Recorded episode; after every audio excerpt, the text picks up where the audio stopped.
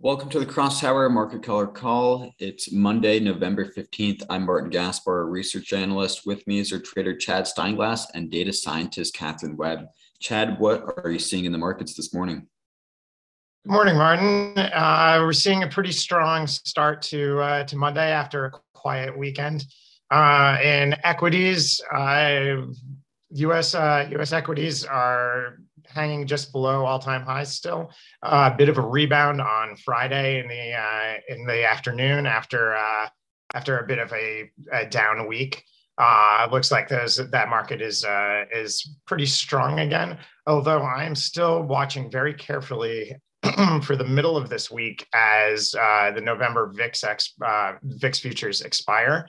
Uh, I still think there's a, there's a decent chance that we have a bit of a sell off that might, you know, a small dip associated with uh, hedgers, uh, people that use the VIX futures as, as a hedge for downside, uh, rolling those futures out to Dece uh, and to further months as they expire. Um, but that's not something, you know, it's something that's on my radar, but not a not a huge concern. Uh, as far as crypto, uh, you know, we saw strong moves pretty much right after CME futures opened uh, yesterday evening. Um, definitely still bullish sentiment there. Uh, I think the ETH chart looks a little stronger than the BTC chart at the moment. Um, but uh, but really we're we're looking at uh, seeing some confirmation that just you know this leg of the market is is still continuing. Uh, BTC has been uh, kind of marked by pops uh, with slow uh, profit taking and sell offs afterwards. Um, but it is ratcheting higher, kind of like a little bit of a, uh, you know, some stairs going going up a bit and then flat and then up a bit and then flat. Uh, we'll see if that continues. Um, you know, it's it's just a matter of eventually we'll uh, will we break through the the resistance that uh, that's offered by profit takers, um, or you know how long will that stay firm? Uh, but uh, it's good start to the week so far. I think the Bulls are firmly in control, at least for the moment. Back to you. Thanks, Chad. Turning to some crypto news, Bitcoin's Taproot upgrade is now activated after going live on Sunday. This is the first major upgrade to the Bitcoin network since the introduction of segregated witness or SegWit in 2017. The upgrade is focused on enhancing the Bitcoin blockchain's privacy and security. Cboe website said in a notice the new VanEck Bitcoin Strategy Fund, a futures based ETF, will start trading under the ticker symbol XBTF on Tuesday with a new issue auction to open trading around 9:30 a.m. Eastern Time, followed by dissemination of index data. The launch date notice comes after Friday's announcement that the US SEC has rejected VanEck's proposal for a spot Bitcoin ETF. The SEC also asked for a court order that would compel Terraform Labs and their CEO Do Kwon to comply with investigative subpoenas for documents and testimony. An SEC press statement stated the SEC is investigating whether Terraform Labs, Kwon, or others violated the federal securities laws among other things, by not registering the offer or sale of securities, selling security based swaps outside of a national security exchange, and acting as an unregistered broker or dealer, or engaging in securities transactions by an unregistered investment company.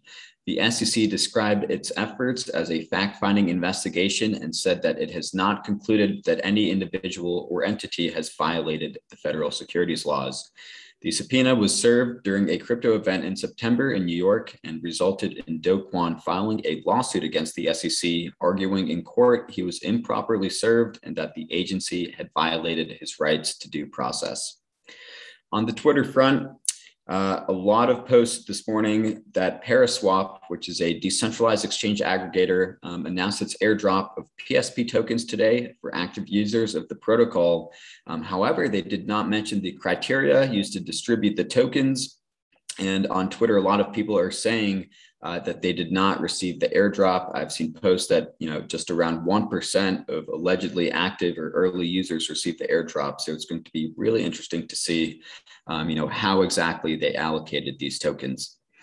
In addition, uh, there's some chatter of a potential hostile takeover in DeFi uh, concerning Gnosis and XDAI. Uh, apparently, the, a merger would combine technical knowledge and funding to create Gnosis Chain In a bid to help both projects stand out in the crowded layer one market, uh, the plan has not been popular, with holders of XDAI's stake token complaining that the terms of the deal amount to a hostile takeover, while the XDAI team says an injection of business development, marketing, and funding from Gnosis might be what the chain needs to avoid becoming an obsolete old school boomer network.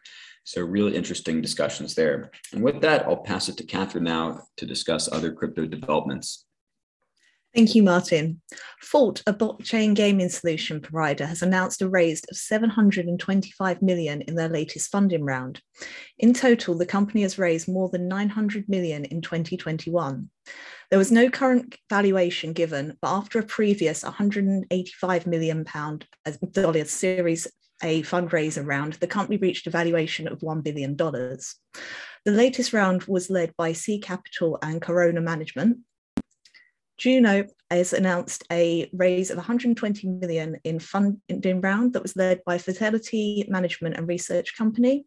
The company reported to have served loans worth 3.5 billion to more than 18 million customers across the markets, granting up to 120 million individual loans. The company also claims to have the um, opportunity to disperse $29 billion per year. And through expansion plans, this figure would raise to 40 billion.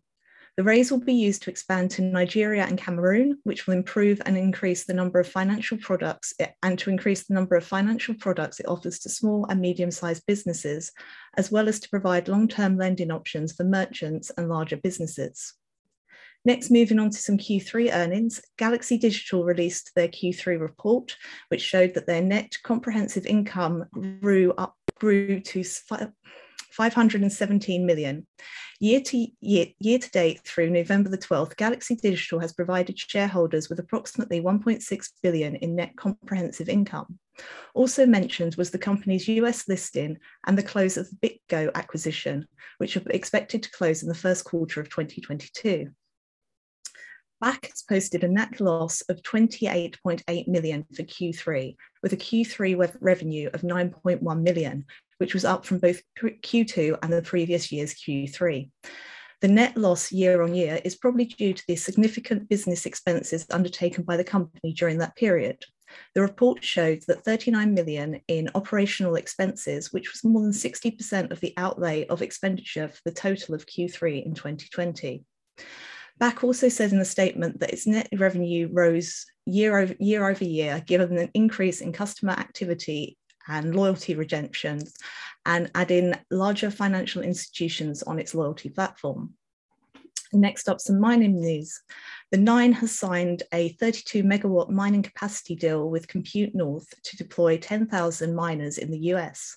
The miners will be deployed in Q2 of 2020, with the company planning to add an additional 14,000 miners with other hosting partners starting next month. When all uh, 24,000 miners are online, the company is expected to have a hash rate of 2,160 petahashes per second. Marathon Digital has said in a statement that it intends to raise 500 million through the issuance of senior convertible notes that incur interest payable similar at, sim, incur interest payable semi-annually with the maturing on the 1st of December 2016. The funds will be used to buy Bitcoin and mining hardware.